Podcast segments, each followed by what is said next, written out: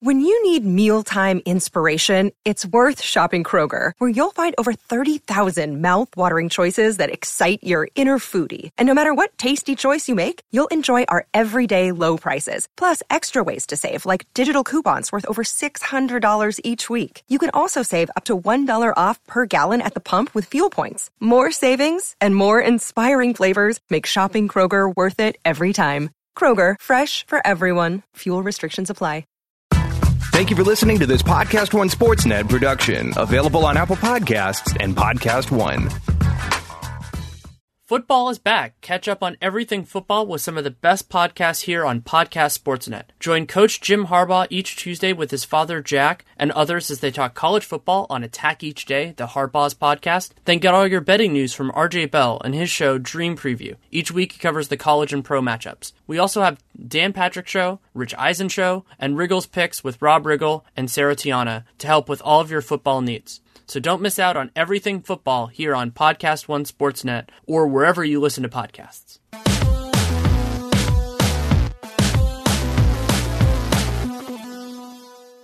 Welcome to RealGM Radio. I am Daniel Leroux, your host, and so happy to have you with us for this episode. We are in the doldrums of August, and I wanted to talk with Matt Moore, somebody I think is great at doing the big picture perspective. And so we go through a series of different topics, starting actually with 2019 free agency, the offseason more generally, and kind of some of the unusual structures that we've both been seeing that might be important moving forward. But then we also talk about the power structures in both conferences and a little bit, since it's in his line of work with Action Network about the newer information about gambling and the revenue that could affect BRI. So we talk about that as well. There's also a short conversation with David Mason of Bet Online talking about how they set the lines, which I think is really interesting. It's something I didn't know about. And this episode is brought to you by RX Bar. Great product. You can go to rxbar.com slash realgm and use the realgm promo code for 25% off your order, which is awesome betonline.ag. Use the podcast one with number one promo code for a 50% sign up bonus, which is great. Quip, getquip.com slash realgm and you get your first refill pack for free, which is great. And our friends at TrueCar, great place to buy a new and used car. This episode runs about an hour 20. Lots of good stuff in there. Hope you enjoy it. Thanks so much for coming on. Thanks for having me. Sometimes in August, unless Kyrie Irving gets traded, it can be hard to figure out exactly what to talk about. But fortunately, with the two of us, I'm not particularly concerned. And this idea, I'm going to write about this at some point in the next few days that I, have been thinking about in terms of the structure of this league year that is different from a lot of previous ones is that you have these kind of two groups of high profile players. So you have one group which are pending free agents, and so Kawhi, Kyrie, Jimmy Butler. There are a lot. There are actually a surprisingly large amount of those guys for a bunch of different reasons. But then what what I find really interesting is that a lot. Oh, and Kevin Durant, I should have mentioned, is that a lot of the other players, so the guys that are under contract, Steph Curry, LeBron James, Westbrook Harden, those type of guys, due to the a lot of them due to the designated veteran structure, those guys are under contract for a long time. So what what the thought that I've been kind of working through over the last week or so is that the guys who are hitting free agency in 2019, so the upcoming year, they're going to have a lot more knowledge of the security of the system they're going to, rather than it be kind of being a one and done. And if, for those who remember, that was kind of a problem with Paul George going to Cleveland in the first place, was that uncertainty. And so I wonder how that's going to affect the thought process for these pending free agents this year. Yeah, I think it's interesting. You know, one thing I noted when I started doing, um, I did five star reviews for all of the different, the major signings and trades and it really shocked me because it, it was anecdotal and I'm, I'm, sure that people commented on it, but I was really struck by like, God, there's just a lot of one year deals. Like there's just a lot of one year deals that were taken by the middle class. Like the middle class essentially banked on the cap going, like obviously the cap going up was a big part of it. More, more teams with more room is, is I think is a big part of it.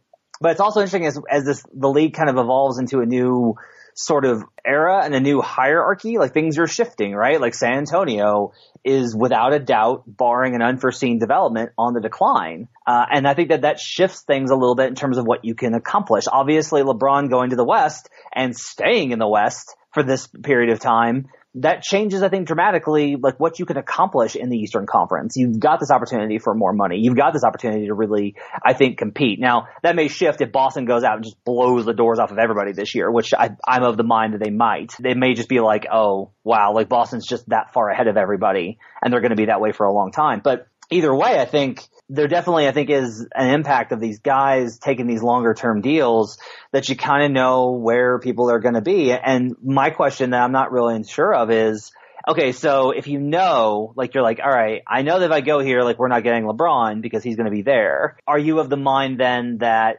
well, I should probably just stay here because I know the deal and it's more secure and I kind of know the situation because that's one of the, the side components, right? It's like these other teams might be on these long year term deals. And so you might know like, okay, they're going to be this for X amount of years, but they also means that these other teams have less of a chance to improve and they're going to need internal improvement. Like New Orleans is a fascinating case of how do you project this team out? Because obviously the locals are like, we're coming off of a great year and we got Julius Randle and, you know, Jrue Holiday's finally healthy and showing why he's so good. And on the other end of it, it's like, look, down the line, eventually this is going to come to the decision of is Anthony Davis going to stay in the market like New Orleans or not?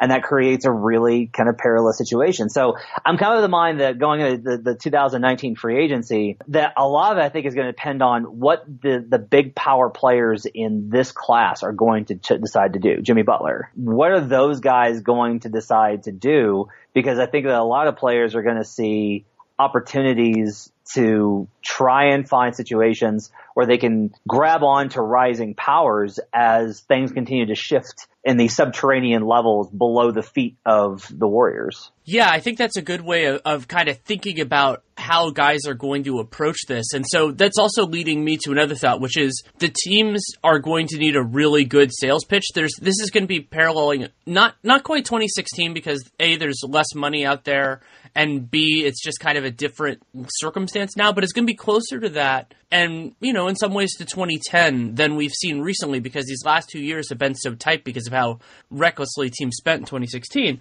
And what I mean by that is what part of the reason why I talked about the Kevin Durant to the Warriors thing really early on was because they had a really good argument. It was like, hey, we're a really good team. We play a different brand of basketball. We would be amazing with you. You know, a lot of that stuff ended up working out. And this year, you're going to have the Lakers who are going to say, okay, max player A, max player B, max player C. You get to play with LeBron James. We have all these really good young players.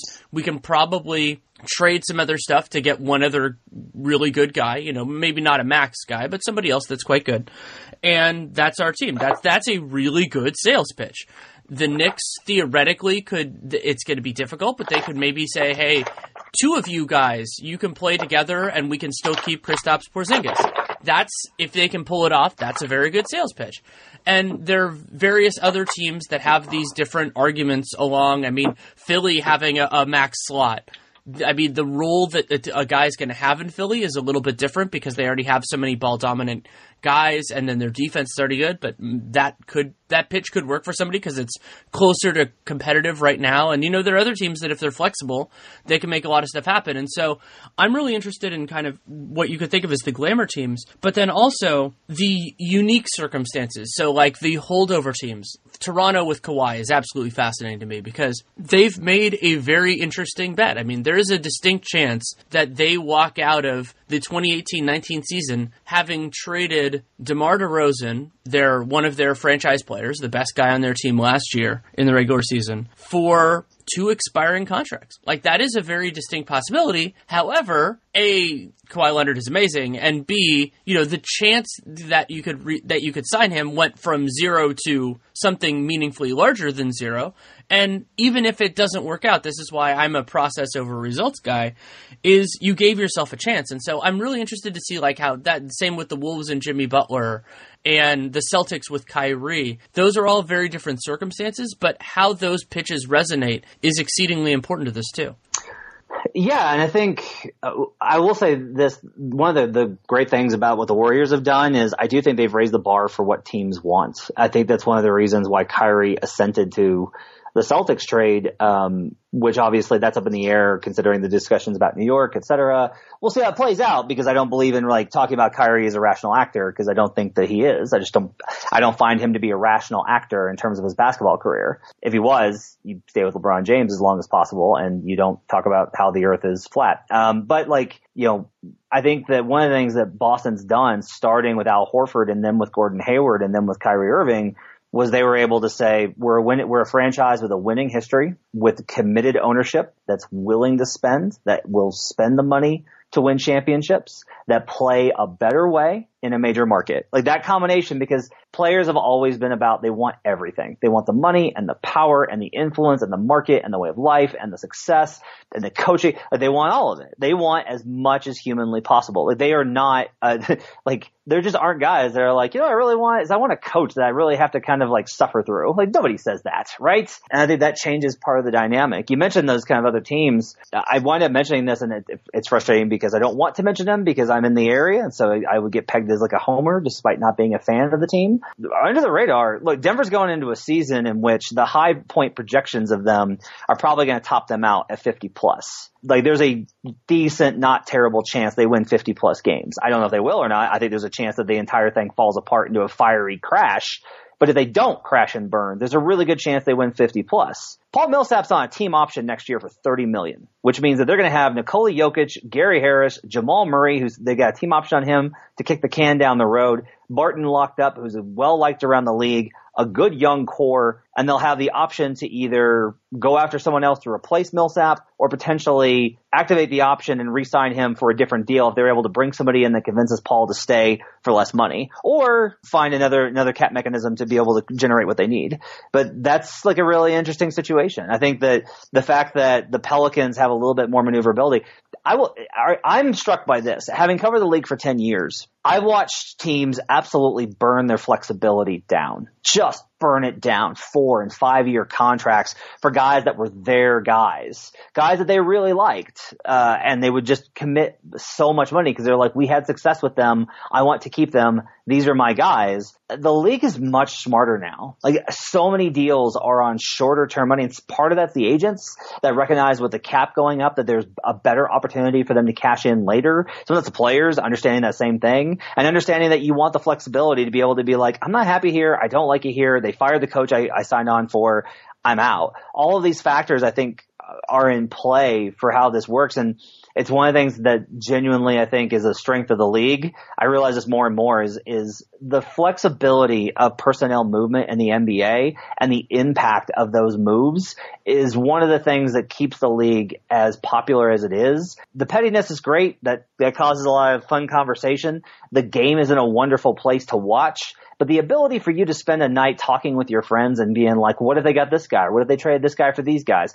The ability to do all that because so much is fluid now, or what if the, you know, this guy's going to be a free agent? I think it dramatically changes how much fun and how much there is to try and keep track of. It also means that I think that there's a lot more instability for a league that really is, I continue to believe the Warriors for as long as they decide it will be. Underneath them, there's just a tremendous amount of instability in how things are going to play out. I agree with you, but that instability, generally volatility, can lead to some high ceiling teams as well. Just if these guys decide to combine, now it's going to take some some work for that to happen, but it absolutely can. And a factor that didn't come up in your thing, which I think is going to start factoring more into players' minds now, especially after what happened with Isaiah, is the idea that if you're on a long term contract, unless you get a no trade, and basically nobody gets those anymore, you are also subject to the whim of what that team does. So even if you like your current situation, that current situation is probably not going to be in your control for a, a, a long term contract. This is something LeBron has understood for a really long time. You know, that's why when he, especially when he went back to Cleveland, he was on these short term contracts. I think some of that was not really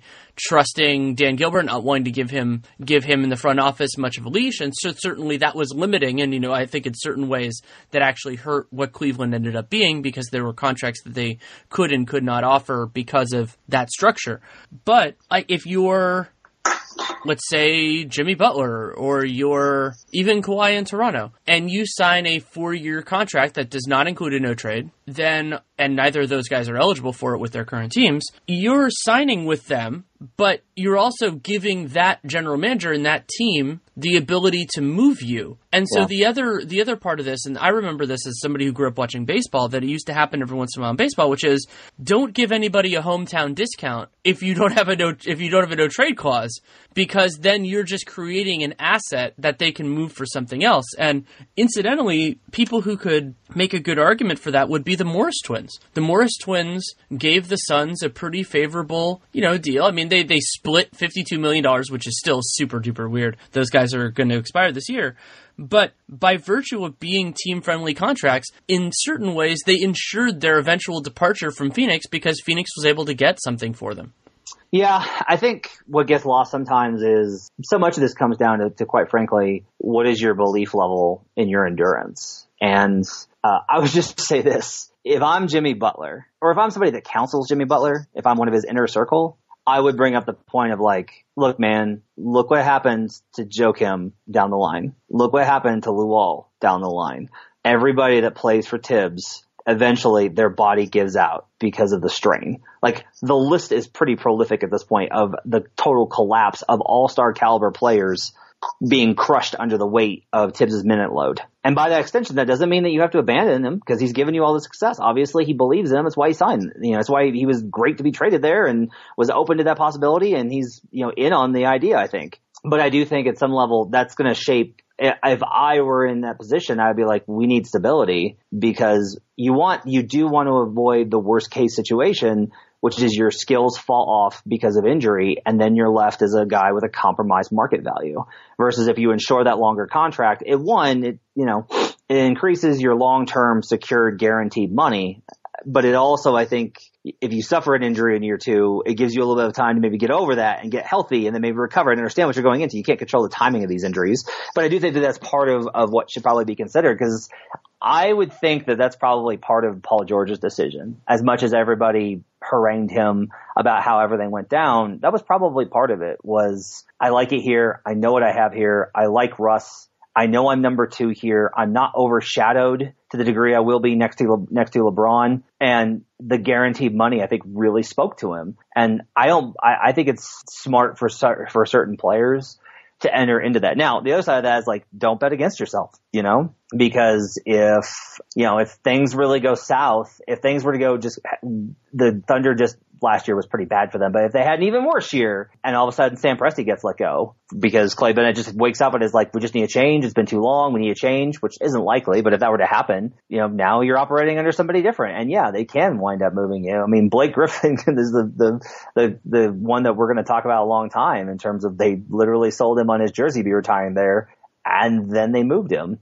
And keeping your flexibility open prevents that kind of elimination of leverage. I think the Kawhi situation is really interesting because they did everything possible to prevent that trade and it still went down. Uh, I don't have a lot of faith in how his people have handled things or their ability to manage waters because I think they're in over his head over their heads rather. But the end result is still the same, which is he didn't want to be traded to Toronto. Didn't want to. Like you can say whatever you want about it. it's gonna be a good situation they're gonna make it work, etc. And I think that those those possibilities are on the table. He didn't want to be traded to Toronto. That's pretty evident. And yet he was. And sometimes uh, there is a level to which there's still this ongoing battle, right, between the between organizations wanting to keep not only the players who will talk to other players, but the agents who will talk to their future clients. You have to keep everybody happy. This is what drove me crazy when everybody was talking about the Spurs leverage at, at, at that point in time. Is I was like, look, the Spurs have to have a certain amount of, of understanding of the ecosystem. The NBA is larger than just who's under contract and who will make a deal and who has what assets. There are relationships you have to navigate as well, and that complicates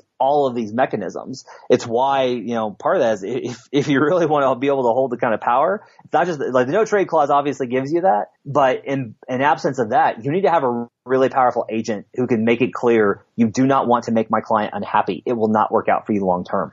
Yeah, and and that's also a downside of having you know basically your own representation is that you don't get that those spillover effects. I mean, you do to a certain extent just because everybody talks, everybody knows these things, and so I, I wonder about that a little bit with Danny Ainge. I mean, as much as those moves have worked out, and and I think he's doing a wonderful job, and a way better job I mean, I was very critical of the of the move down to get Tatum. I thought Fultz was way better. It looks right now that I was wrong on that. And then, you know, Kyrie, I thought they gave him too much. As of right now, looks like it's working out. We'll see what happens with his free agency. So you have you ha- you don't also you don't want to get the rep of being like, hey, he's going to do whatever's best for the team, and that's good for me if I'm in the core, and it's bad for me if I'm out of it. I mean, that's the the story that Isaiah would tell. That's the story that Avery Bradley would tell. I mean, it looked like Avery Bradley was going to be, you know, like a Celtic at least for the remainder of this contract, and they were going to have this complicated negotiation. And he got a decent contract with the Clippers after a lost year, but you know that's very different than if he had stayed on Boston. Even if he had gotten hurt, I think the reputation would be a little bit different. The market probably would have been different. But you brought up the idea of injuries and security, and something that I hadn't really pieced together with this class. So if you talk about 2019, the highest profile guys: Kevin Durant, Kawhi Leonard, Jimmy Butler, Kyrie Irving, and then probably, you know, Clay, Porzingis, and Towns. Almost all of those guys, a couple of exceptions towards the bottom of that list, have significant injuries in their either more distant past or their almost immediate past, or some sort of concern moving forward. And so that is going to be something tough for them to reconcile. I mean, it's very different for LeBron or I mean LeBron to take a one plus one than even Kyrie with all of his knee stuff or Kawhi with the scary quad tendon stuff. Their decision, the rubber is going to meet the road in a very different place than it did for these more durable guys. And so I, I'm fascinated to see what they prioritize, and that also ties in with something that I've talked about for years. And LeBron is, as he is for almost everything I talk about in free agency, LeBron's decisions are the catalyst for it. Is the idea of the third contract, and so basically in the NBA, your first contract, if you're is, is going to be scaled in some form. That could be rookie scale, it could be second round pick, whatever. Then your second contract is usually restricted free agency or an extension based on restricted free agency. But then the third contract, that's your first bite at the unrestricted apple. And other than Durant, all of the other guys, this is really their first big bite at the apple. And so that's when you find out what a guy really prioritizes because they're not tied in with this tied to the structure of the team that they're on at that moment who has match rights and everything else. So we find out what they care about. And that might be playing with their friends. That might be playing in a big market. That might be winning or the best combination of all of those things that you can do. And so we're going to learn what Kyrie, what Kawhi, what Jimmy Butler, what they really want. And there isn't necessarily a right or wrong answer. I'm sure people, there are people who vilify athletes for any decision they make in those cases. But I just find it interesting to learn what they want. Yeah, and even beyond that is how funny, like having done this for as long as I have, you just learn that so many of them, they want the song and dance. Like they, they, you'll hear this a lot. It's like, I'm just excited to go through that process. It's really weird to me. They're like, I'm just really excited to go through that process. Uh, they want the meetings. They want to be wined and dined. They want the stuff that Melo went on the last time that he was up where, you know, he's going and Houston's got the banners out front and, you know, they're walking him through the 3D, like the virtual reality stuff and like the whole, the whole thing of pitching free agents. They want to go through that. They want to feel wooed and validated. I'm, I'm always shocked by that uh, for two reasons. One, I'm constantly like, man, you make millions of dollars. Your face is on basketball cards. Kids have you on, on posters in their rooms. Like people stand outside and wait for you outside your hotel room just to give you a high five. How much validation do you really need? Like at what level do you need this validation? You know what these teams are offering. You know how they play. Like I think meeting with them is fine, but to want the whole kit and caboodle is always interesting to me. And then two, I think it's interesting because so many players have walked away and regretted that. Like Dwight Howard is very obviously like an example of like a guy that I think if you actually got him and sat him down and was like, do you regret leaving Orlando? His answer would probably be like, yes. Like Deron Williams hinted at years ago that he really regretted the way things ended in Utah. And he was like, I, he basically was hinting at like, I should have just stayed there. I shouldn't have screwed things up with Sloan. I should have just stayed there. Things were good then. Um, I think sometimes players do overlook like that that's where I think players can kind of get into, get themselves into trouble honestly is when they're in a winning situation where things are working and they're having a successful career and then they get hooked on the idea of a bigger market, more, you know, a bigger name, uh, because it's like, look, if you play well enough, your star will be high enough regardless. Like that will happen. Russ has proved that. Russ is right now the face of Jordan Brand. Okay. He's mount, a massive Mountain Dew endorsement. He has his own fashion line. He's one of the most recognizable athletes in the world. He is a prolific presence despite playing in Oklahoma City. Like that's the best argument I can make for like if you're good enough that's going to supersede all this. And I don't necessarily think that operating in a market is going to always do good things for you. I don't think like I don't think going to New York was good for Melo overall. I just don't. It may have been good for him personally, and that I can understand. Like he wanted to, his wife wanted to move there, his now ex-wife, but his wife wanted to move there, and he wanted to raise his kid in New York. That's something I can really respect. But everything else, I'm kind of like, I don't know, man. Like you won a lot of games in Denver and were really close to the top and you had a really good organization with what is now regarded as one of the best GMs in the league in Toronto, Masai Ujiri, running things. You had stability, you had ownership that was committed. Like there's a lot of reasons for you to not pull the kind of card that you did. So all of these things I think are really fascinating when you talk about like learning what guys want. Cause sometimes it really is as simple as they want the money. Like that was always Melo's thing was like Melo is going to get the money. And I don't, I don't begrudge him an instant, an, an ounce of that because like you look at where he came from and what he, he came up from and what he had to go through and you start to really be like, no, I get it. Like I get you wanting just every single penny you can get. Especially he built an inner city program school and a gym in Baltimore near Murder Avenue where he grew up. Like that kind of stuff is way more important than how many all-star appearances he has or, or what he does. But, and that's the, the duality of these decisions is, and players I think are, are trying to communicate this more is so much of it's about their own personal lives rather than it is as much always about the basketball. Like Elton Brand went to the East Coast and there was a lot of discussion that a big factor there was his wife's from the East Coast and she had family there and she wanted to be closer. You're never going to be able to trump that with, with however much of, oh, we run a really great motion offense. Yeah, but my wife, I'm really tired of my wife yelling at me about how much she hates it here. Like that's, these things are, are all part of the conversation and they get lost when we try and analyze them from a 10,000 foot view. And it all boils down to the idea that as much as we like to think of them as players or video game characters or robots or whatever, they're people first. Yep. And yeah. they have all these different factors in play. And I remember the one that crystallized it for me, I was talking with Cale Chouinard about Paul Millsap. And he just, I, I was saying something, I was just kind of off the cuff. This was actually on RealGM Radio. And I was like, saying something about, oh, it seems like Denver would make some sense. And he's like, did you know that Paul Millsap spent a lot of time there growing up? I was like, oh, okay. Like, so the idea that he that it wasn't going to be this big adjustment that he kind of knew from a city perspective what he was getting into it made a lot of sense to me. It's like okay that's you know so depending on how everything else worked out who who made him offers and that ended up being what happened. And that could the other key element of that is the interpersonal dynamics with all these players. And so you get into that's why people have been reading tea leaves with Kyrie and Jimmy Butler. And the reason why people think about that is because we have evidence now that it matters. You know, not all of that is always public. It could be, you know, like, the, oh, uh, while there were relationships that we knew from the Team USA stuff going back to the Miami Heat guys,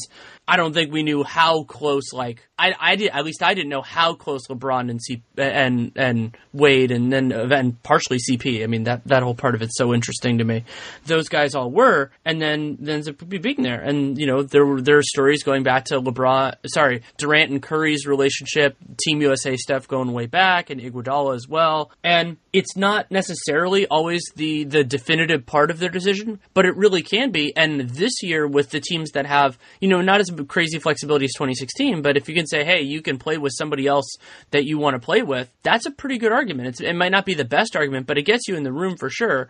And then it comes down to what do these guys want? You know, like do Kyrie and Jimmy or Kyrie and KD or something else? Like, do they want to play together? And if so, where do they want to do it? Because the other important thing that you and I understand, we've talked about it a little bit, but isn't always out there is as long as there's like a, a sliver of a chance that you can do it, if a team has a an opportunity to put to something like that together, it's going to happen. Like that's the way grav kind of gravity works in the NBA. Is you know even if it's a little bit weird, like if I like see people said, oh well, you know the Knicks aren't going to get two max guys, and they, they very well might not. But if Kyrie and KD say yes, they're going to move heaven and earth as necessary Yeah, to make yeah. it happen. Like The- that's yeah. what we've learned in this is that if it's reasonably possible, if, if it's possible enough to get those guys in the room, then it will happen. It'll probably take giving up a ton of stuff, just like it did with the Knicks and Melo and all that. But it that's just the way this happens. I mean, you don't usually have it where they get into the room, the players like, that's where I want to go, and then the teams around the league are like, nah, we're good. And they just like basically scuttle it. Somebody's going to break, somebody's going to get enough assets to make the deal work because that's how this happens. yeah, it, there's just simply uh, talking to GMs that really became apparent to me because you know there is I think there's conversations both on Twitter um, and in writing and these kind of discussions where we you you want to go like look i'm just telling you they don't have the cap space. Unless they're going to do this thing which they can't because this player has no value it is not going to happen i'm like if these players decide to play in this city it's going to be that's what's that's all that's going to happen. That is what will occur. It does not matter. It does not matter what the situation is. You know if kevin durant wanted to go to a team that was maxed out. Like if Kevin Durant was like, you know what, I really want to play for Riley and, and Spo. Like that's what I want to do. Like I really like like Erik Spoelstra. I like Miami. It's been long enough. I don't feel like I'm in the shadow. I want to go there. Like Miami's cap situation is a disaster. Like it's a disaster. It would take them about 45 seconds because all they would start doing is like you get Kevin Durant and you're like, I don't need a first round pick that bad. You need a first round pick when you're trying to take a good team forward, when you're trying to take a great team to the top. That's when those marginal guys become really valuable, which again is like number 900 on the list of things that Golden State has done right, right? Is like they've, they've drafted at least well enough to get rotation minutes out of guys that typically on a lot of teams, they're so young, if they were on a good team, wouldn't be playing. Like Patrick McCaw is facing some pretty long odds of his NBA career at this point. Like things are not great, but they still know like we could plug him in, he could play a little bit. You know, Kevon Looney, like these guys, they're willing to get, they're willing to put them in situations like Kerr started Kevon Looney in, in Western Conference Finals games. That takes some nuts. Like that takes some pretty, pretty considerable huevos to, to get that done. And yet they did it because they're just really good at developing those players and going forward. I think we do get caught up in the idea that the specific dynamics of the league are complicated at these big picture ideas. The, those things influence the small stuff. That's like the small things that wind up being impacted. It's the margins and those margins matter a lot, but it's still not a matter of, it's not, those margins are never enough to prevent the actions of where the focus of power is, which are the players from being able to exert that influence. And that's also probably something that ties in with now shorter contract length, not only due to the just the structure of the league and guys taking shorter deals, but also having the limits like they do in the modern NBA of five year deals. You know, so so you can't have those crazy like seven or eight year things where they're just a bunch of teams that go, there is nothing you can give us to to acquire that. Like that, it's just impossible. And the individual maximum salaries. I mean, so no, as bad as some of the contracts are in the league, they can't really be more than you know a third, two fifths of the salary cap, depending on how quickly the contracts rise versus the salary cap. And then the other thing that's going to keep changing with this that I think is going to be really interesting is the possibility. It's not a, it's not a definite thing yet, but when you're looking at where the estimates are going right now, it looks like the cap is going to go up, you know, a small amount, but a, a more consistent amount every year, and that changes the way teams think about it too. And I've had trouble with this a little bit, where you're like, okay, well, you know, might be a 109 salary cap next year, and then maybe 115 the year after that that means these contracts are always the the their relative terms are always changing because the league makes some specific salaries rather than percentage of the cap, and that means a ten million dollar contract now is bad, and it will be less bad in a couple years. I mean, and, and so these if the cap keeps going up like that, then there always there will always be contracts that in the in that moment in time were untradeable or pretty dang close to it. But it feels like there's more pliability now than there was, let's say, 20 years ago. And I think that ties in with where we started this in terms of the way guys think about the options on the table. Yeah, I think part of it too is is along with the cap limitations, there's also the fact of the first round picks have just gotten to be so prohibitively untradeable. Because not from a perspective of nobody wants them, from the perspective of you can't deal them. Like nobody wants to move first anymore. It's painful to move a first. Um, it's one of the reasons it's, it's like shock, you know, Atlanta, there's a lot of people that are going to disagree and I think it could be disastrous. Like I'm in a very much like, no, I could, I, I see why Atlanta did what they did on draft night because, and the reason I can understand it, even though I'm like, I just would have taken Luka, the reason I can understand is like, you got another pick out of it. Those picks are extremely valuable cost control players that can produce are so insane. The gap is so big they're just incredibly valuable. So nobody wants to include, them. And then you have to also factor in that it's not like to get a deal done, you got to do that. And oftentimes, like there's got to be some level of the money coming back. Like one of the things I thought was really interesting is at the deadline, everyone's like, the Grizzlies are morons. They just didn't trade Tyreke Evans. What are you doing? And then there was a conversation of, you know, oh, so you didn't get a first round pick, so you didn't move him? Like, so you just got nothing for him? It's like, no, all of the offers, th- there were offers for a first round pick in exchange for Tyreke Evans. Those were on the table for multiple teams. I can, like, I have reported that in the past. It is a thing. The Grizzlies could have gotten a first round pick. The problem was all of those situations involved the Grizzlies taking on money, which Memphis was not going to do. They were not taking on money, long term, short term, etc. They wanted a pure dump in the smallest fashion possible, only move money that they could immediately move off the books. That is what they were aiming for. And they wanted cash considerations on top of it. It was like money was a huge part of that. And that's, I think that's part of it. I think the reality is, yeah, if you really want to move somebody, you can move somebody. There's just not a lot of guys that are frankly untradeable. If they're hurt, that's different. Chandler Parsons is untradeable because Chandler Parsons can't play. Like when he plays, he's actually pretty good, but he just can't, he just can't get on the floor. And that I think is a really big issue for, for guys. But if it's not that, like Enes Kanter, I think you can move him. John Wall, it makes me crazy people talk about John Wall's contract being untradeable. The Orlando Magic would be like, what do you want? What do you, what do you, what, what do you gotta get you? Cause John Wall is better than any player they have or likely will have over the next five years. And they know that, so they'll give up what they have to if they had an opportunity to get him, especially on a multi-year deal. Because John Wall may have all these flaws in his game and be on this $40 million deal and the injuries, etc. He is still better than whatever the future of the Orlando Magic at this point portends. That also ties in, like I, have used the term the Nene test before, which is the idea of whether a player plus their contract is a positive or a negative. So whether you'd have to add something or you'd have to, or you could receive something for it. And a part that I've always tried to mention with that is that it's not an absolute term. And you brought up the Wizards with John Wall. That's a really good example of a circumstance where teams have different priorities, teams have different incentives, teams have different pressures. And so that could it could be for 26, 28 other teams that they don't particularly want John Wall at that price. Maybe they're happy with the point guards they have. It's a lot of money, all that type of stuff. But it only ever takes one or two teams to really make that work. And so like a good example of that was Rob Hennigan in Orlando when they got, you know, Serge Ibaka gave up Victor Oladipo again, another Victor Oladipo trade. And so what I think is really fun about that as for covering the league, for watching the league, is that you have all these teams in different circumstances, which could be quote unquote rational. They could be quote unquote irrational. And so what that leads to is kind of this it takes all kinds approach that makes all of these kind of wild possibilities maybe not realistic but possible is probably a better way of putting it.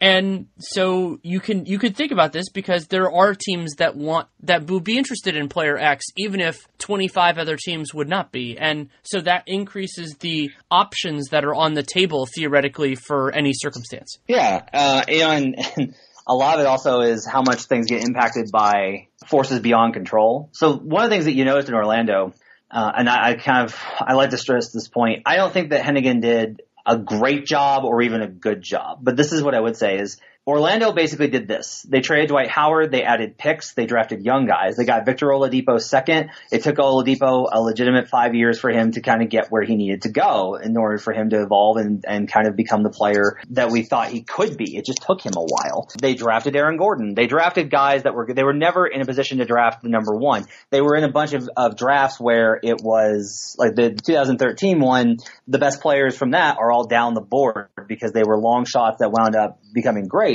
You can focus all you want on you should have scouted better. Okay, sure, but that ignores the realities of how scouting is and GMs have done this for a decade or more will tell you the same. But they built young. Well, what happened was ownership got impatient. Like it wasn't just that like Hennigan like started just dealing off dudes randomly. It was that ownership got impatient and was like, all right, enough. We got to start winning. I'm tired of missing the playoffs. Let's start winning. And their ownership and upper management started putting a strong push on let's pursue free agency. So they started clearing cap space to go after guys which this is the danger, right? Is that whole idea of like, well, anything can happen. Like, what if we pull this off?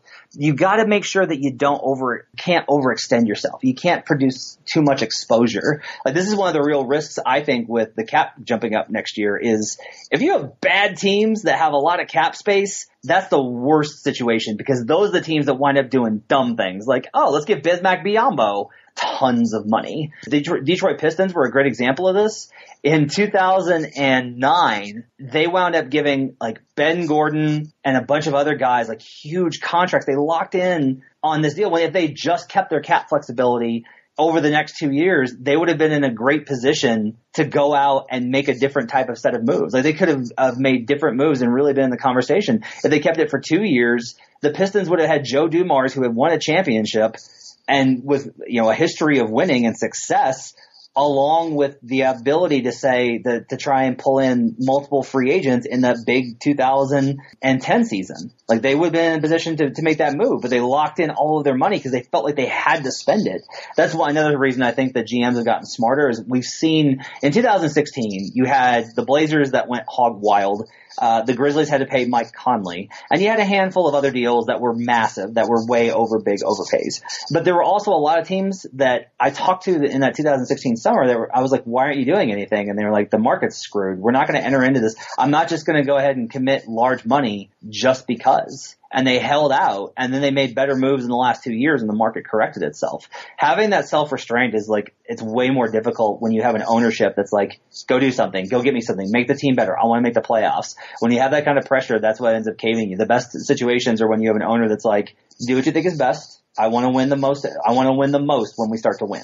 And it also can change over time. I mean, you could. I, I, think that's part of what happened with the Sixers was Harris and everybody else gave them some flexibility, and then also with some of the optics stuff that happened after that time, they got a little bit less patient, and that put pressure on on Hinkie, and especially with the things that were said publicly that are not usually said publicly. That you know, it changed the decision making, and you have these unpredictable entities, or in certain cases predictable, that are at the center of all this. And I, think another example like that is the Heat. I mean, you talked about how their cap situation is really impacted, and I, my theory on how that happened was they had this flexibility, and there wasn't really a lot that was out there after Gordon Hayward decided to go to Boston. There's like, well, let's put together a good team. And the fact that they'll be, you know, they'll get a couple extra years, like we'll we'll deal with that at the time. And that's you know having Pat Riley, having Mickey Arison, and the, I think they had a real personal connection with that team that had had that amazing you know run getting getting all the way back into the playoff push even though they ended up missing. It's kind of like one of those it's very rare to have a season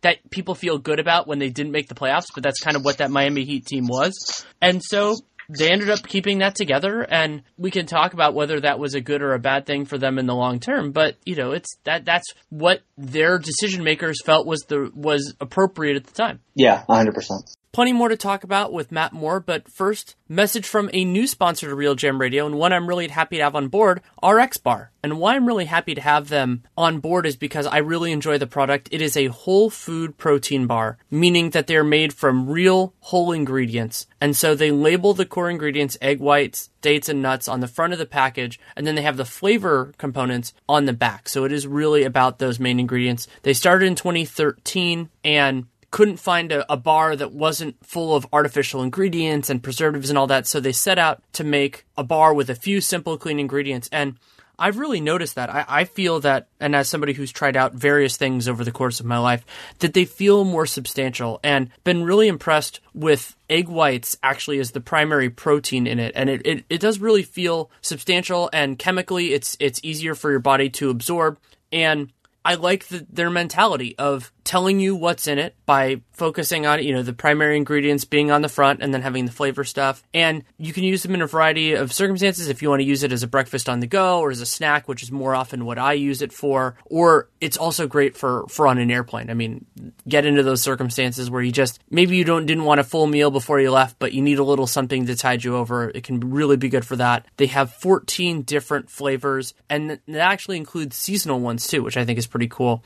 And they've also now have RX nut butter, which has a few simple, similar ingredients like egg white, fruits, and nuts. And those are single serve packets with nut butter, and they have nine grams of high quality protein, which is pretty cool. So what you can do to check it out is you go to rxbar.com slash realgm, and then you can enter the promo code realgm at checkout. And what you get for that is 25% off, which is awesome. You should definitely check it out. And again, we go rxbar.com slash realgm, then there's the realgm promo code as well. So you should definitely check it out. It's a great product, and I'm thrilled that they're a part of RealGM Radio. I also want to tell you about our friends at Bet Online. This is a very exciting time in the world of gambling and betting, especially with the NFL starting up soon in college football, of course. And it's great that Bet Online is the exclusive partner with Podcast One Sportsnet. They're our go to for all things betting lines, odds, wagers, inside info. And I really like the offer that they're doing. So you go to betonline.ag and they have great bonuses in the first place, but then you can add on that if you go to if you put in the promo code podcast one and that is the number one, you get a 50% sign up bonus today. And baseball season still going strong. I mean, not only do we have the rest of the regular season, but then the postseason is a great time for gambling and all that. You can, again, betonline.ag, use the promo code podcast1, and that is the number one you get a 50% bonus on that first deposit. So definitely check it out. Great place to go for all of that information. And for those of you who want to learn a little bit more about the kind of the process that goes into it, I actually have a conversation in this with Dave Mason, who works for them. And we, we're going to talk, you know, every, every once in a while. And so you can hear more about Bet Online and how, how they make lines, which is something I'm really interested in. So you can check that out. That's after the conversation with Matt Moore. Let's talk a little bit. I don't want to get into tears. That'll be a whole separate podcast at its own at a, at a different point. But just kind of where you're seeing kind of the the power dynamics in these conferences at this time. Let, let's start with the East. Like my read on it so far has been that it's the top is Toronto, Boston, and then maybe Philly. Philly, it's kind of like if they do it, if they put it together, then they can be in that group, but that's not a guarantee in any way, shape, or form. And then after that, I'm just kind of sitting there going, okay. Like basically, then you have the teams that are certainly out of it, but then I, maybe there's a sub tier of like you know maybe like Detroit and Charlotte and those type of teams, but I don't have a strong opinion on a lot of that kind of stuff. Uh, the, I'm really interested in the East. You know, part of me wonders if like teams are going to look better just by the product of LeBron being gone. So they're going to have a little bit maybe better year and there'll be more momentum. I don't know. It's interesting to, to think about. To me, I have a little bit different view on it. I'm really in a space right now where I'm like, I just think Boston is clearly ahead. I just think they are definitively ahead. I don't want to drag Toronto because they did at like DeRozan for Kawhi is an upgrade. Like I wrote this when I broke down the deal. Kawhi is better at literally everything than DeMar DeRozan. There's nothing DeMar DeRozan is better at. Nothing. Maybe playmaking. Maybe. And that, even that is like, is DeMar in a space where he feels like he can and, and should do that? Like last year I thought he was a really good playmaker, but that was the first year where I really thought that. I thought that he, he committed enough to that. Um, Kawhi's not an excellent passer. He's a good passer. He's not an excellent passer. So like they improved. They didn't lose anybody of super value. But if we talk about the margins, this is the thing with the great teams. If you start impacting the margins and you create instability, your variance suffers, and that variance can cause suffrages in your win totals. So, uh, versus years before where your continuity and consistency and understanding of one another would have carried you in games. Now you don't have that to rely on. There's also a lot of X factors. I just don't know. I don't know how Kyle's going to react. I just don't know how Kyle Lowry is going to react to this season. They they just traded his best friend, and he is not a guy I want to have in that kind of a situation. Like there are guys that be like, you know, he's a pro, he'll handle it, he'll be fine. And Kyle Lowry's going to go out and he's going to play and he's going to be good, no question. But he's also a guy that I think is going to really feel it emotionally and is going to express that emotionally. And I have zero idea of how he and Kawhi are going to go along. The other thing that kind of goes under the radar is Poeltl, which is I'm certainly of the mind that there are holes in which analytics fail to show the whole spectrum. But one thing I think analytics do show quite often is they will provide a reason, they will provide tangible proof of an intangible concept. And you watched those games last year and you saw with Toronto, holy man, like this bench unit is just incredible. They've got such great chemistry and energy and they play so well together. And what you noticed was a lot of it was the combination of, you know, not just Fred VanVleet or DeLon Wright, but those guys and Poeltl. And it wasn't that Poeltl is this all-time amazing talent. It's not. It's just that Poeltl worked in very specific situations and played really well in specific situations. And now he's gone. You know, and Danny Green is is a more valuable player than than Jakob Poeltl, no question. But I don't know how he's going to fit. So trying to figure out what the impact is. If their bench is a little bit worse, they're not as good of a team as last year. You know, if Lowry and, and Kawhi have terrible chemistry, they're not as good. If they fit perfectly together, they might be better. So there's this huge range of variance, but I tend to look at all the possible outcomes and think there's a not horrible chance um, that Toronto is not as good as maybe last year and just winds up having like a, they weren't a disaster, they were just good.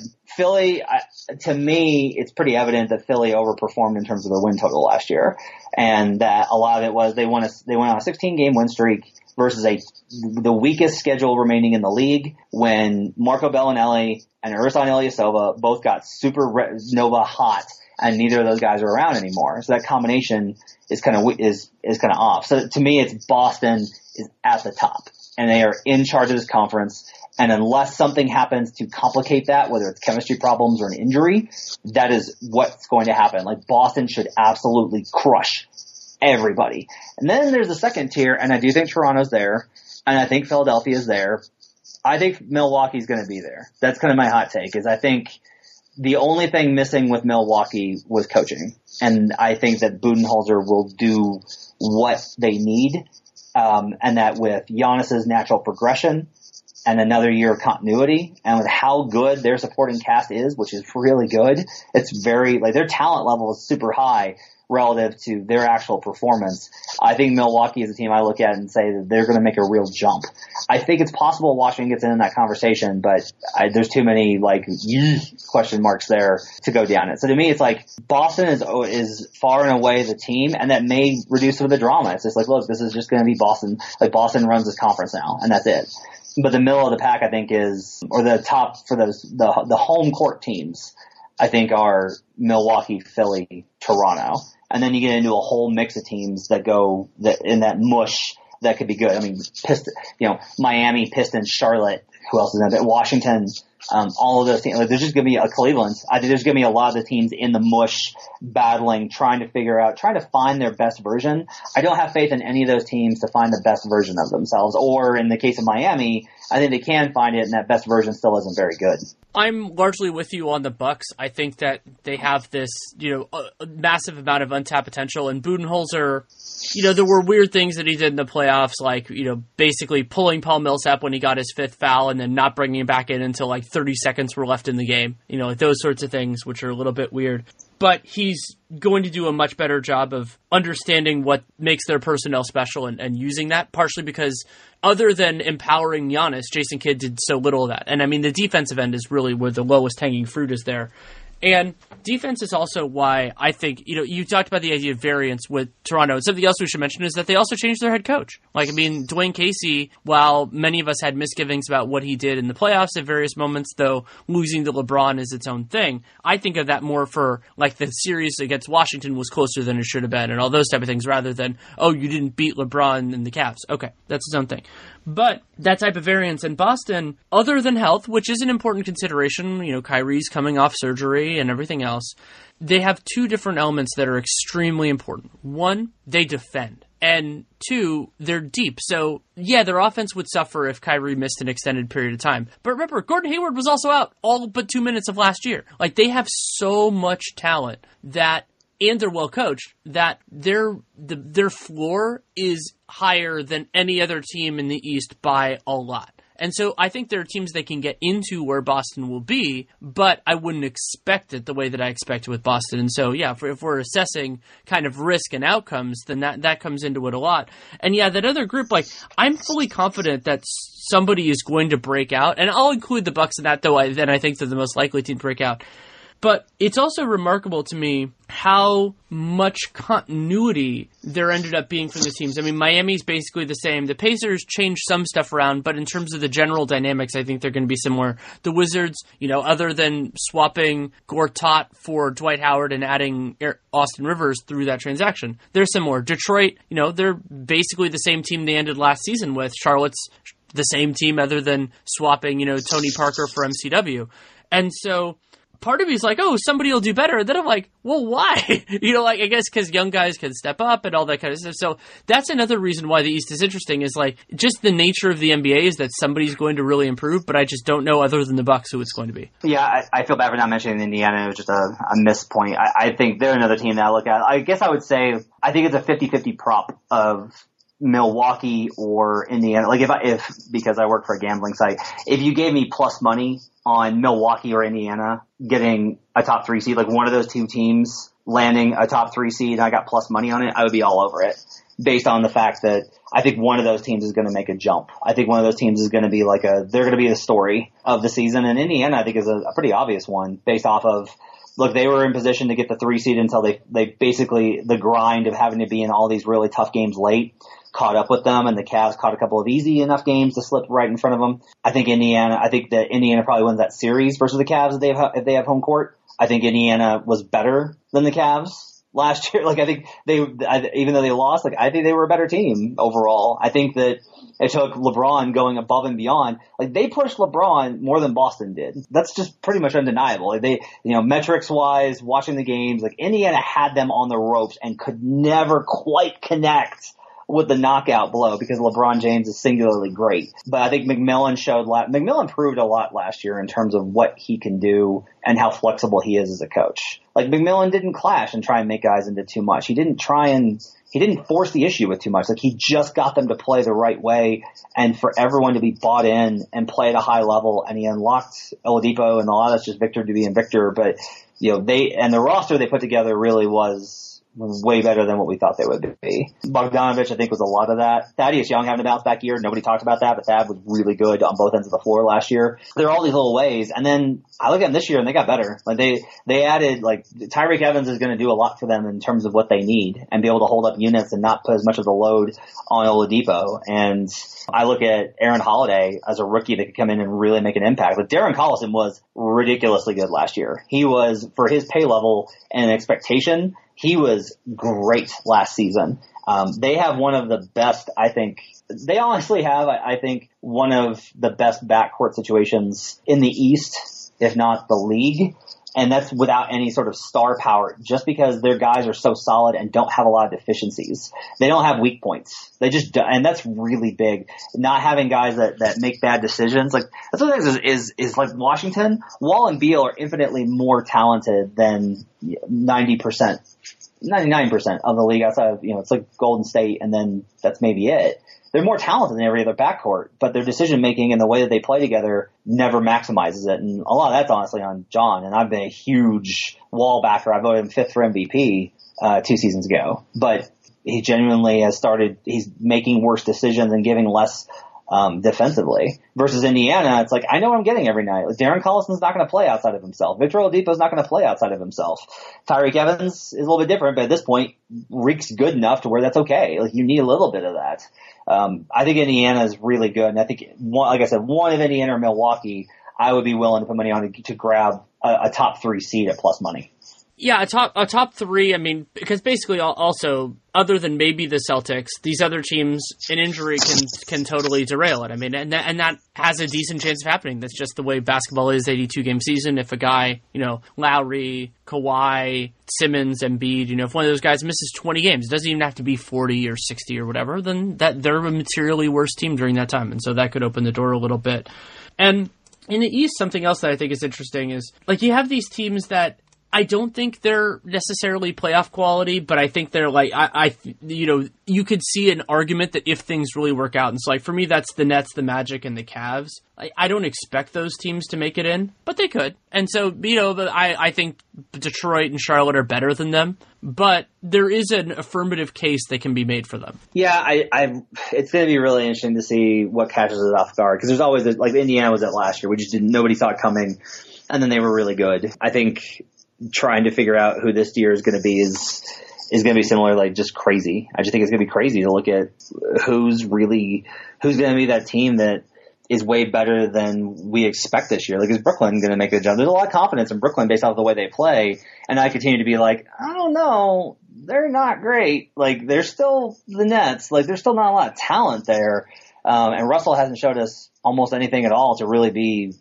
excited about. You know, Cleveland's has a lot of guys that have been there and know how to win. And knowing how to win is a big deal in the league. And they're going to be, I think they'll play. I'm going to be interested to see what Cleveland's mindset is. Do they come out and do they play with a with a, a sense of um, resentment where they're like, everyone thinks that we suck? Like, no, like we went to the finals three times. Yes, LeBron's great, but we're also really good. No, with this, uh, uh and and they come out and really prove it. And Sexton had a really great summer league. Like, okay, maybe they have something. Or I talked to the guys at Miami kind of the year after about like trying to be. They didn't want to talk about LeBron much, but I just tried to talk to them about the differences year over year. And they were pretty open about how there is kind of like an emotional hangover after all that change and how big the highs are and then to go to the lower lows. And I wonder if that's going to be an impact too. So like Cleveland's another team that I'm really like, I want to kind of stay away from and avoid. We talked about like Atlanta. They seem like they're going to be one of the worst teams in the league, but the problem is like I like a lot of their guys. I like a lot of their young talent.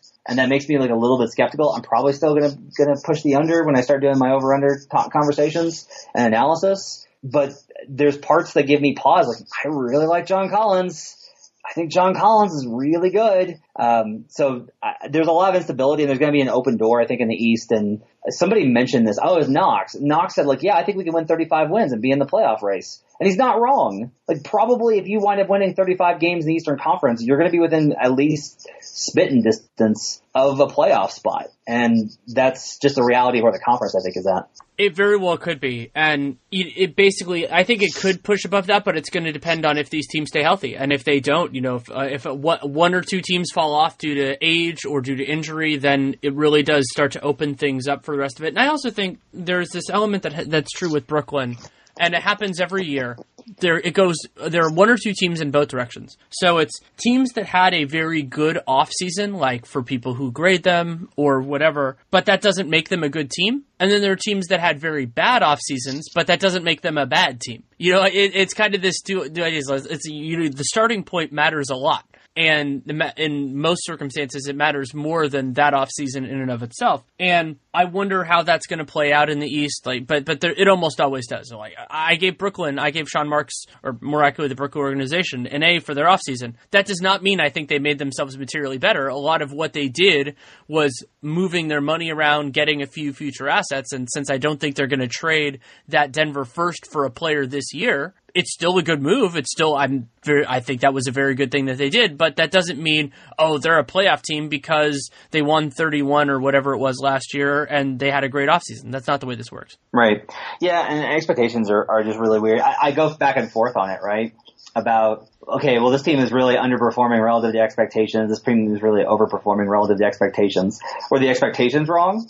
Or did the team not produce what they should have? Like that's that's one of the interesting questions because we are, I think, influenced by groupthink, and a lot of it I do think is you get hooked on things that stick out. You like, oh, he was really good this year, and you hang on to that. And that I think kind of drives like Indiana was so just uninspiring with Paul George that last year that I was like, man, I don't know about McMillan. I don't, I don't know if this is going to work. And then he was phenomenal last year. I loved everything he did. I loved the way that he their pace fluctuated as their team kind of evolved.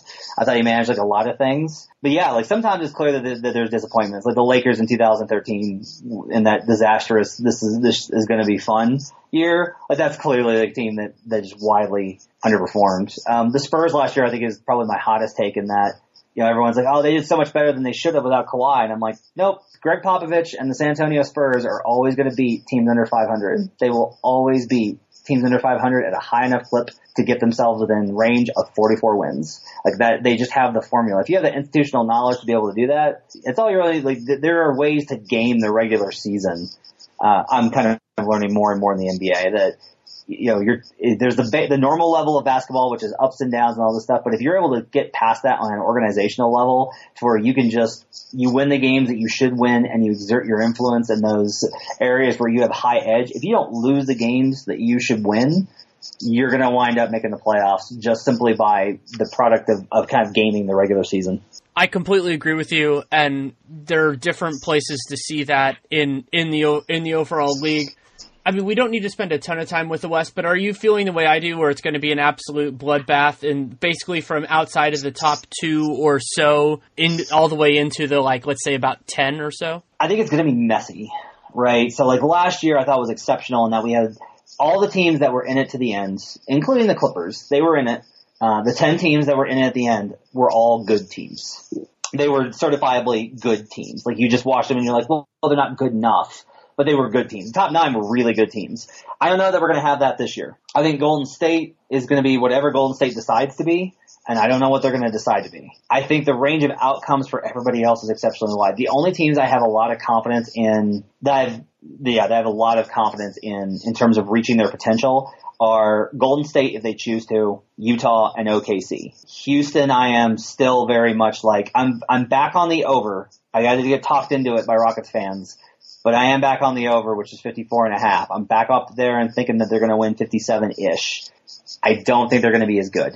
I just don't. I, I cannot believe that they messed with as much stuff chemistry wise, added as many outright negatives as they did in Carmelo Anthony and Michael Carter Williams and Michael Beasley and believe that they're going to be as good as as last year. If they are, hey, I've always said James Harden is awesome. I've always said Chris Paul is awesome. I've always said Mike D'Antoni's awesome.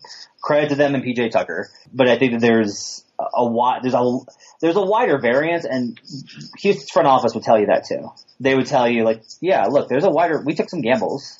Like we're we're making purposeful gambles to set ourselves up both for the future and for this year to try and find unexpected ways to get past Golden State. But to me, it's like there's just so much risk in that compared to where you were that I think there's a, probably a drop off. Denver is a team that on paper, I, I can make a million rational explanations for why this team should be honestly probably in conversation, at least battling for the 4-5 matchup. Things never work out for Denver. they just don't.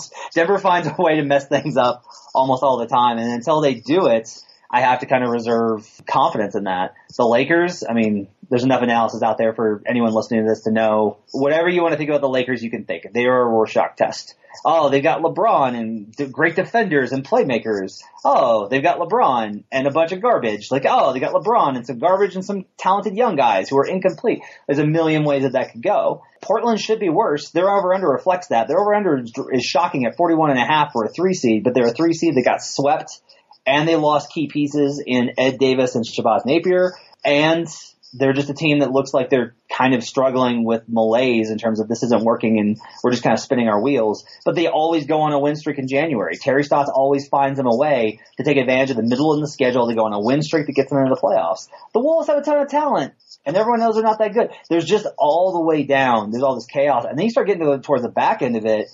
And I'm looking at teams like Memphis and Dallas and like, look, there's a window there for, especially if a team falls off and gives them a couple of wins um, if those losses turn into wins for them, I can see those teams being at least 35 wins plus, and if they're able to just go on a little bit of a win streak at the right time, jamming themselves into the conversation. I think it's going to be deep, but I think it's going to be a lot of teams that we're constantly looking at and saying they're really good, but they do have all these really weaknesses that continue to bite them, and they can't find the best version of themselves. Yeah, and with the the Mavs and the Grizzlies and all those teams, I mean, it, it kind of parallels to me the the Nets and maybe the Magic in the East, where you can you can draw a line of, of like, okay, if their threes go in, if they defend a little bit better. I, I, I mean, I said it during the middle of last season. I said that there was a, a significant chance that Dallas was going to make the playoffs next year. Now they went for more of a youth movement than I expected in terms yeah. of going after Luka but they added DeAndre Jordan. I mean, DeAndre Jordan is still a very good basketball player, and they'll be motivated with Dirk. And I think Carlisle is a great coach, and I think he's a particularly good regular season coach just because he knows, you know, put a bunch of point guards out there. He, he was one of the originators that it'll make the offense work, and maybe you'll have some second unit defensive issues, but that's fine. You know, you, you can make that work. And the problem is that they're in, in the West. Like if if you did, it's not necessarily if you did a top sixteen, but if you transported those teams to the East, I think they could they could have it. It's just that I think the line's going to be drawn really high. We don't know that at this point. And then the other thing that I think is really interesting about the West, which I think is going to change some of these win totals more than people are thinking. I don't know exactly how because I haven't thought about it in this. Is that the bottom of the West improved. I don't think that they necessarily improved to the point where, other than obviously the Lakers, who weren't even really at the bottom, they were better than a lot of those teams and trying was like, you know, the Suns, they're, I don't think they're going to be a playoff team, but I think they will be markedly better than they were last year. Same type of story with the Grizzlies. I mean, they'll be healthier. They have, they, they made some real improvements. And so I'm fascinated to see what that does. You know, like will the Warriors and Rockets and maybe the Jazz, if they're in that group, if they defend the way that it looks like they will, will they kind of rise above it? But then maybe some of those other teams in that three to ten range sacrifice a couple of wins just because you it's not an automatic W against the Suns. It's just a li- a very very likely one. And I'm interested to see how all that kind of stuff boils out too. Well, here's like a, a great example of it. Like think about how close the Western Conference race was at the end, right? And how narrow the margins were as that game as that season went down the stretch. So Utah finished fifth at 48 and 34. Memphis was up on them with Marc Gasol going buck wild and they sat him, just sat him. Like what, that was one of the grossest tank jobs I've ever seen. I'm not a guy that gets upset about tanking. I'm like, look, it's part of it. You know, everybody wants to compete. Everybody wants to get the best players. You make the decisions that's best for your company or organization or team or whatever, and that's the best situation. But the, the Marc Gasol sit them was pretty bad. Okay, if Utah loses that game, all right, so they drop one win, and now they're back in the muck with Spurs and Wolves, and I don't, I don't remember what the tiebreakers were. Uh, it took me like half an hour to figure it out, but that could wind up impacting the matchups and how things wind up going. Like if it was Warriors Jazz in the first round, that's probably a much more interesting series, and maybe that wears out Golden State just enough for Houston to get past. There's all these ways it changes. Or if Utah places Houston in the first round and that's like a tougher or however it goes, like Ricky Rubio is not hurt. We just don't know. Like all these things wind up really impacting it. When you're not having so many teams actively trying to lose, it is, I think, gonna, gonna change the dynamics of, of I think about win distribution and a lot of those, those gains that we saw towards the end of the season from Phoenix, Memphis, Dallas, Sacramento, um, well, maybe not Sacramento because the Kings are still the Kings, but those teams I think are still going. Those teams, a lot of those teams games are going to get redistributed because it's just going to be they're just going to be tougher than they were last year, just a little bit tougher. And I think the the win totals will be a little bit more in flux than they were last season. Yeah, and that could make it. It won't be closer than last year because it really can't be, but it, it it could just change where where the lines are. And I don't know exactly how that's going to work out, but I am excited to do it. Plenty more to talk about with Matt. But first, a message from Quip the toothbrush that I use multiple times every day. And they're built around the idea of people brushing their teeth wrong. That can be for not long enough, not changing the brushes on time. And some of that comes from brands, other brands, focusing on selling gimmicks rather than better brushing. And I'm consistently impressed with how Quip focuses really on giving you better brushing. And so it's an electric toothbrush that is a fraction of the cost of bulkier brushes while still packing the right amount of vibrations to get your teeth cleaned. And so that helps in two ways. One, it's cheaper, which is fantastic. I mean, you have brushes that start at just 25 bucks, but also they're smaller. So I originally thought of Quip as being a travel brush. It has since become my everyday brush because I absolutely love it. But having those benefits in one thing is absolutely great. And the built-in timer, huge selling point for me. It makes sure that you brush long enough, but also that you're changing parts of your mouth quickly enough at the dentist recommended schedule. And then they have these subscription plans, and really what that is is you get new brush heads on a dentist recommended schedule. So that means every three months you get new brush heads, and that's five dollars including free shipping worldwide. So that's pretty fantastic. And so you you should, if you haven't already, you should definitely check them out go to getquip.com slash realgm. And what you do by going to that address, A, you tell them you came from us, but also you get your first refill pack for free. And since they start at just 25 bucks, that, you know, it's, it's already very cost effective, but you, you can check it out. So it's G-E-T-Q-U-I-P dot com slash realgm. Gives you that free refill pack, tells them you came from us. Quip. Also have a message from our friends at TrueCar. Here are some useful car tips you might not be aware of. A coffee filter and a little bit of olive oil can clean your interior. Removing excess weight from your car will improve gas mileage, and you can place your key fob to your chin to increase its range. Weird, right? Well, here's another tip you also might not know about. TrueCar also helps people get used cars. That's right. TrueCar is not just for buying new cars. With their certified dealer network and nationwide inventory of nearly 1 million used cars, you can enjoy real pricing on actual inventory and a simpler buying experience, whether you buy new or used. And with TrueCar, users can see what others paid, so they know if they are getting a good deal before buying. They are also more likely to enjoy a faster buying experience by connecting with TrueCar certified dealers. When you're ready to buy a new or used car, check out TrueCar. Enjoy a more confident car buying experience. Some features not available in all states. The last thing, kind of area I want to talk with you about a little bit, because you and I discussed this, I think it was back in March, whenever that was, about gambling and the potential of affecting league wide revenue. We have more news with the Supreme Court decision there. There's still a lot more that's coming out. And what I was wondering is kind of where you are in the thought process of league revenue, gambling, and, and kind of maybe the timeline, if you have any sense of that too. So I think the end result is going to be you're going to see an uptick. It's not going to be a jump. So the big thing is like it's not going to open up the door for a Kevin Durant type addition. Um, I wrote a big thing back uh, when it was still being considered about like, look, this could open up the door for like an Anthony Davis type of deal based off of some of these numbers that I looked at. Those estimates though were like the very high end. And one of the things that also industry people have said is like, well, look, that, that's all assuming it comes at once and it's not going to. And we're saying that now. The New York legislature delayed until the end of the year. The league is also still fighting to try and get its way in on what kind of money it's going to generate. Uh, the 1% integrity fee is not going to happen. It's just not. They've already shifted in conversations with other legislatures trying to pull off a 0.025%, which would still be a, a nice chunk of money for the league. Uh, but even that is facing a lot of resistance, which is why the league turned to the MGM deal. And the MGM deal is relevant because wrapped into a large marketing and you know associate brand association, all of these things are tied into the number that they got to at 25 million. But tied into that is also the value of their data.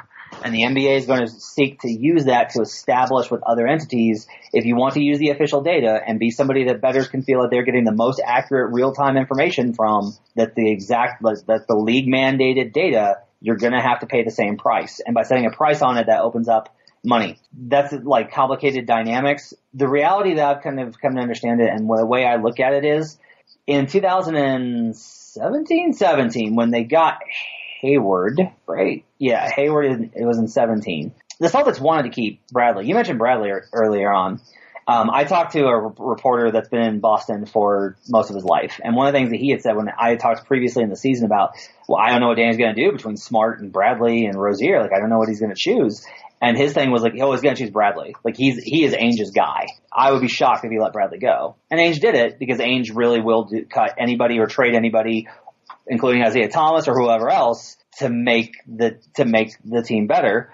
But wrapped in that is this: is they want to keep Avery Bradley, but they had to clear space for Hayward. The money that's coming from gambling, if the NBA can monetize it to the degree that they feel confident they still will be able to, that could be the difference in those two types of things in terms of Bradley staying or going. It could be the choice. It could be the difference between a team having to make a hard choice with a middle level player, a B or C level player, or having to keep them or, or move them. And those are things that could wind up influencing things quite a bit. Not squeezing teams as much allows them to keep their guys. It gives them that much more wiggle room. So that's the kind of difference I think we're talking about is that the revenue generated by gambling, I think over time, over the next five to 10 years, and there's a possibility it gets way higher. Like we don't know what the tech's going to do. That's the biggest thing is nobody has a real estimate on what the money's going to be because nobody knows what the appetite's going to be once this gets into the hands of mobile betting. Because we have estimates based off of brick and mortar in Nevada or overseas, but one, Americans are way more obsessed with way more sports and particularly basketball than the overseas market. And two, the kind of tech that's going to pop up and the way the gaming is going to be used in terms of small amounts to big amounts. Professional gamblers have their own view on this. They keep trying to stress that the league is less concerned about professional gamblers than they are about maximizing casual fans putting 5, 10, 50, 100 bucks at when they're at a game on live betting or prop builder or whatever it is. There's so many different ways this can generate money. There's no way of knowing what the max is going to be. I'm trying to be conservative in my estimate though and say like I think it'll wind up impacting the league in small ways and giving teams a little bit more wiggle room without necessarily generating any sort of huge booms that ripple across the face of the league. That makes intuitive sense. And I like that you brought up Bradley because that's another kind of misinterpreted part of the Kevin Durant story is not that the Warriors the cap spike well I mean it did opened the door for Durant in first place because it was so ridiculous. But really, what the the the the size of the cap spike, the more important thing that it did was not open the door for Durant because they could have, like we were talking about earlier, you know, you can make that magic happen as long as you can get him in the room. But it allowed them to do so without losing Iguodala, without losing Sean Livingston, and so then they were closer to a finished product when Durant got there. And that's what made the Warriors so dangerous at the beginning. Was also that there weren't really those other teams. I mean, Cleveland was putting it together at the same time, so they they were dealing with some of the same challenges. And then everybody else was kind of in flux a little bit when when that happened in 2016 because so many additions, so many new zip codes, all that kind of stuff. And the ability to add without subtracting is exceedingly important, and I think that could lead to some really interesting teams moving forward. And if we see going back to the very beginning of this conversation if we see some teams put it together in 2019, whether that's two max guys coming together or, you know what the Lakers are doing, maybe what the gambling stuff does is it it kind of filters in more in 2021 or something and like that when they're figuring out whether they can keep this team together and it makes that more palatable so the then the Lakers or whoever else those other teams are that instead of it being a massively burdensome repeater tax or luxury tax bill, you they go to a point where they say, okay, we can we can do this, we can make that happen. Yeah, and and those little changes I think are, are incredible. It's also you know there's I, I will say that there's reason for concern. I think with to put this delicately. The league, one of the reasons the league really has pursued a lot of the integrity fee stuff is like, look, they want their money. That's apparent. They want their money. They want their cut the leagues also doesn't they don't they know how close they came with Donaghy to having real problems with people believing in the integrity of the sport and they want to maintain that. They know how important it is. The players make so much the stars make so much. I don't think you're ever going to find a situation where they're ever going to be compromised but i do think you have to have concerns about low level stuff and the people around them and just the influence like the the the perception of impropriety.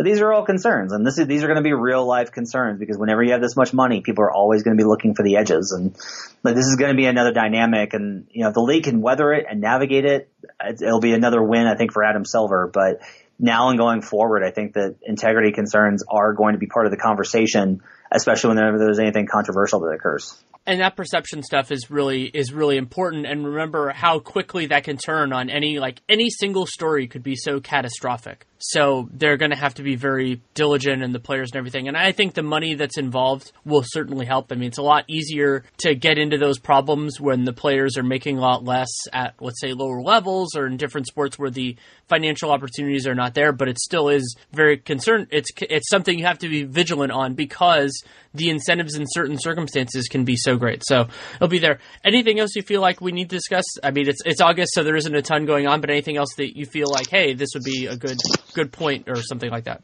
Only to remind listeners that what we think now is not what we're going to think in January. And in mm-hmm. January, we'll go like, well, of course, this is what happened. But not, the league is always going to surprise us as much as the top level. I think is is very decided. I think that it's important to always remember that we're working out the best information possible, but what part of it makes the, the sports fun is that things are going to surprise us, good and bad. So, especially when you're touting how good your team's going to be, keep in the back of your head, it could be your team that has that disastrous season. Just keep that in mind when you're having, when you're thinking about how the season's going to go. It could always be you. And that's what makes sports so much fun. I mean, for, I, I, I my sister doesn't like sports, so I've, I've talked about this a lot of kind of like explaining why. And for me, one of the things that this ties in with what we do that is, that is perfect is that it, it ties in this level of what knowing more can make you better at predicting what's going to happen, but there is no certainty because if there was certainty, it wouldn't be fun. And so basketball in particular, I think is, is does a really good job of that because there are five guys on the floor. So like we think we have a good idea of who's good and who's bad and who's a good coach and who's a bad coach and all that kind of stuff. But there can always be a Victor Oladipo who really breaks out. There can be, you know, injuries or a team that just there's some sort of personality falling out. And that's why this is so much fun. Absolutely. Thanks for having me on, man. Yeah, thanks for thanks for coming on. Always a pleasure. Thanks again to Matt Moore for taking the time to come on. You can read him at the Action Network, and you can follow him on Twitter at HP Basketball, H P B A S K E T B A L L. And as an addendum to this episode, it's going to be a new regular feature. Thinking about once a month, I'm talking with David Mason of Bet Online, and how I'm choosing to do this, which I think is going to be a lot of fun, is I'm asking questions about betting, about the gambling industry that I don't know, that I'm interested. It's connected, of course, with what I do, but it's something I don't know particularly well. So where we start on it is how they set the line. And it's a, a pretty basic question, but something that I didn't know, and I hope you get something out of it as well. Thanks so much for coming on. Anytime.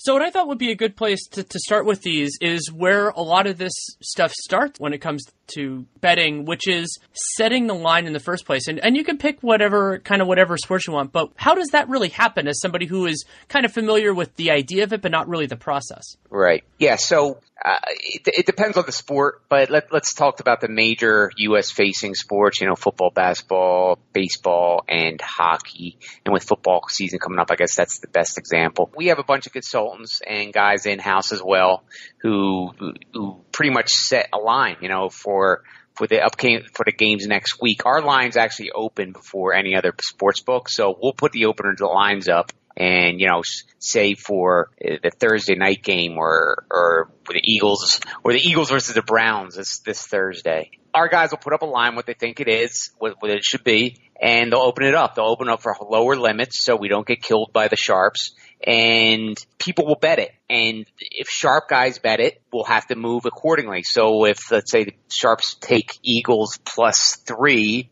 we will move it down to plus two and a half or plus three with extra juice. We'll move accordingly based on the sharp action on those openers. And of course the public piles in too. You know, a lot of people think that the public moves those lines and they, they really, they do a little bit, but it's much more the sharp action that moves those lines.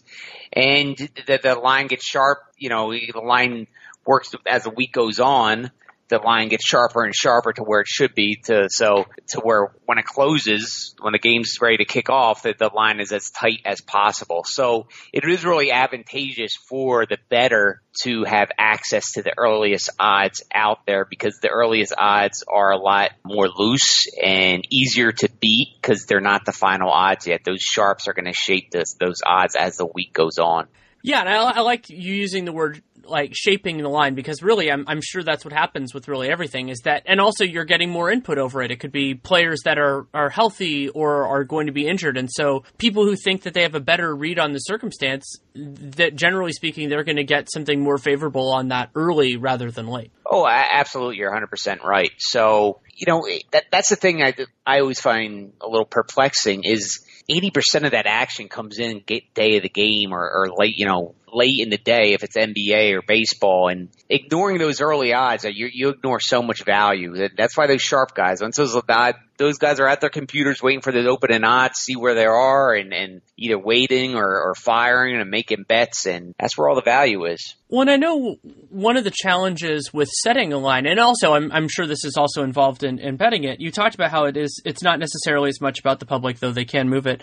But there is also the squaring of like predicting what's going to happen in the game, but also I'm sure there's some balancing in terms of predicting, you know, who is betting because there are certain teams that probably they have a really enthusiastic fan base and they probably push the line in a different direction than it would be if it was straight, you know, like I'm thinking for, in my head for whatever reason this is the Dallas Cowboys. Maybe that's growing up in San Francisco. I always thought of it as them as the big team.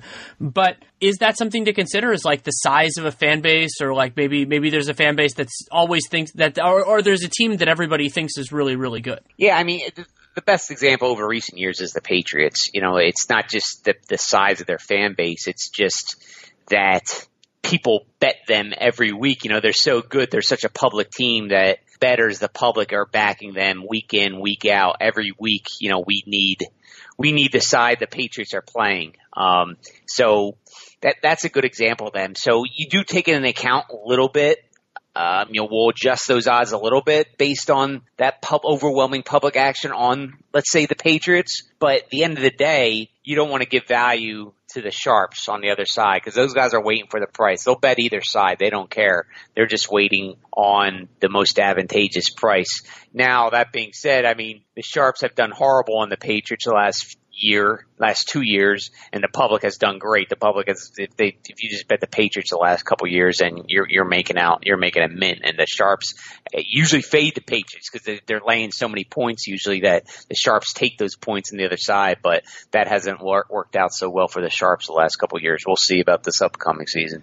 Well, that's interesting because yeah, that that also that gets into having to know your clientele, having to know your business because how who who is really shaping it, who's doing well, who's doing poorly, all that stuff really has to factor in as well. No, absolutely. You know, we we know every week the hot teams are going to be bet, they're going to be backed. Whether it is the Patriots this coming year, the beginning of the season, they're definitely going to be who the public is backing. And we'll see how the season goes. But if they, they play like they did the last 18 years or whatever, then we're going to be rooting against the Patriots every, every dang week. So yeah, I mean, you have to take that into consideration when setting the line, definitely. But like I said, if the line is going to be tight by the end of the week, and we just want to shape it based on the sharp action more so than the public action. And then one other quick question. Sure. How does the the dynamic with football? So football games, you know, teams play once a week, maybe maybe sometimes they have a short week with a Thursday game. How how is that different in terms of setting and, you know, a line sharpening up over time versus basketball where the teams play so quickly that you don't you, it doesn't have a lot of time to move necessarily?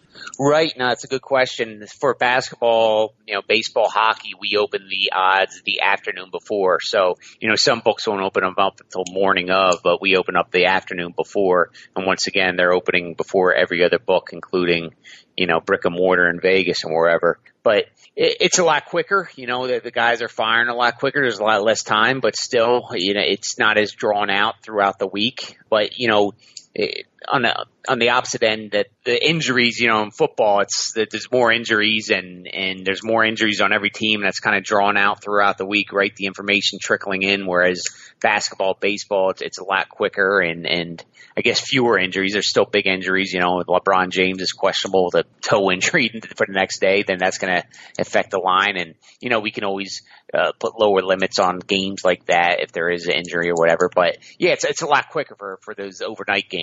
Yeah, that makes a lot of sense. Well, thanks so much for taking time. I love. I'm looking forward to continuing talking with you about this stuff. Yeah, absolutely. Thanks so much for having me. I really appreciate David Mason coming on and telling us a little bit about Bet Online and also just how lines are set. I think that's something really interesting, and I will use this opportunity to to learn things. That is what I think is important. I think what you will enjoy, and I love. I really like talking with David. Of course, thanks again to Matt Moore of the Action Network for a great conversation. Love talking with Matt. Known him for years, and again, HP basketball. I'm I'm sure almost everybody here follows him, but if you don't, you should check it out and still enjoying the off season. Lots of good conversations to have. It looks like the next little bit is going to be a mix of the capsule podcasts, the three remaining ones, and I'm going to try to do over unders with Arturo Galletti at some point in the near term as well. We're still figuring out the timing on all of those pieces. Lots of guests, lots of timing, all that kind of fun stuff. So that's what's coming though. Really, my hope is that will cover the ground between now and then October, and then that's when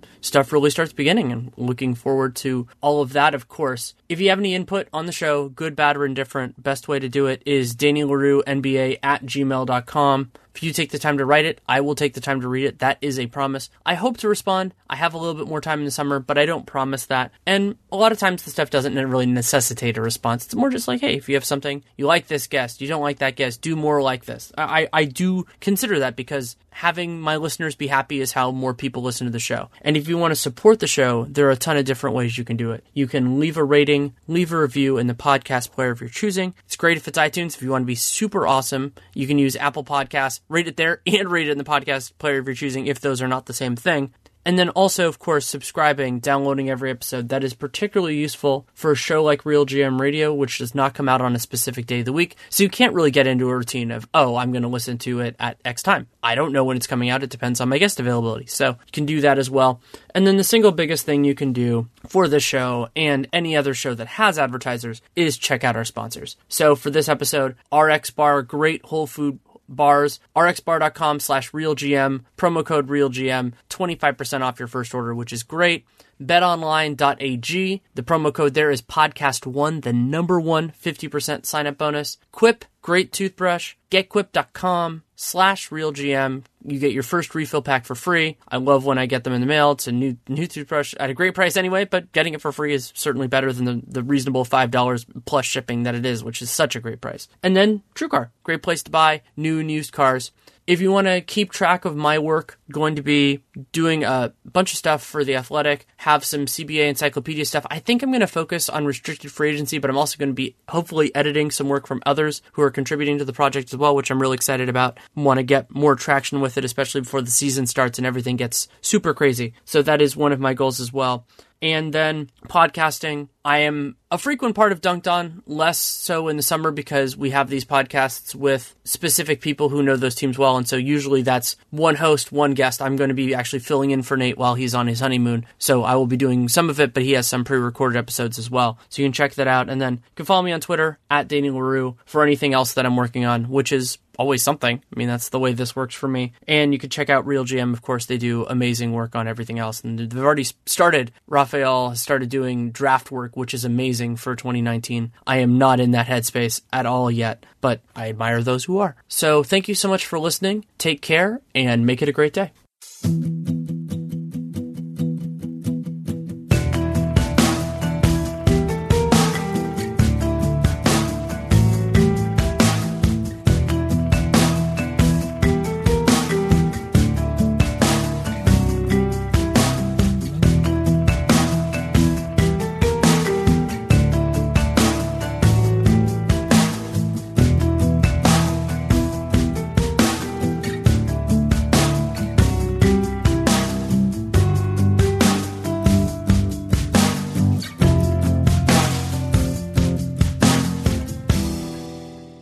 Celebrate Heart Healthy Month at ShopRite. Find heart healthy favorites in store or online at unbeatable prices. And go to ShopRite.com slash well every day to discover wellness experts, meal inspirations, and trends. Shop nutritious. Shop delicious. Shop wellness. ShopRite. Without the ones like you, who work tirelessly to keep things running, everything would suddenly stop. Hospitals, factories, schools, and power plants, they all depend on you. No matter the weather, emergency, or time of day, you're the ones who get it done. At Grainger, we're here for you 24-7 with supplies and solutions for every industry and access to product specialists ready to help. Call, clickgrainger.com, or just stop by. Grainger, for the ones who get it done.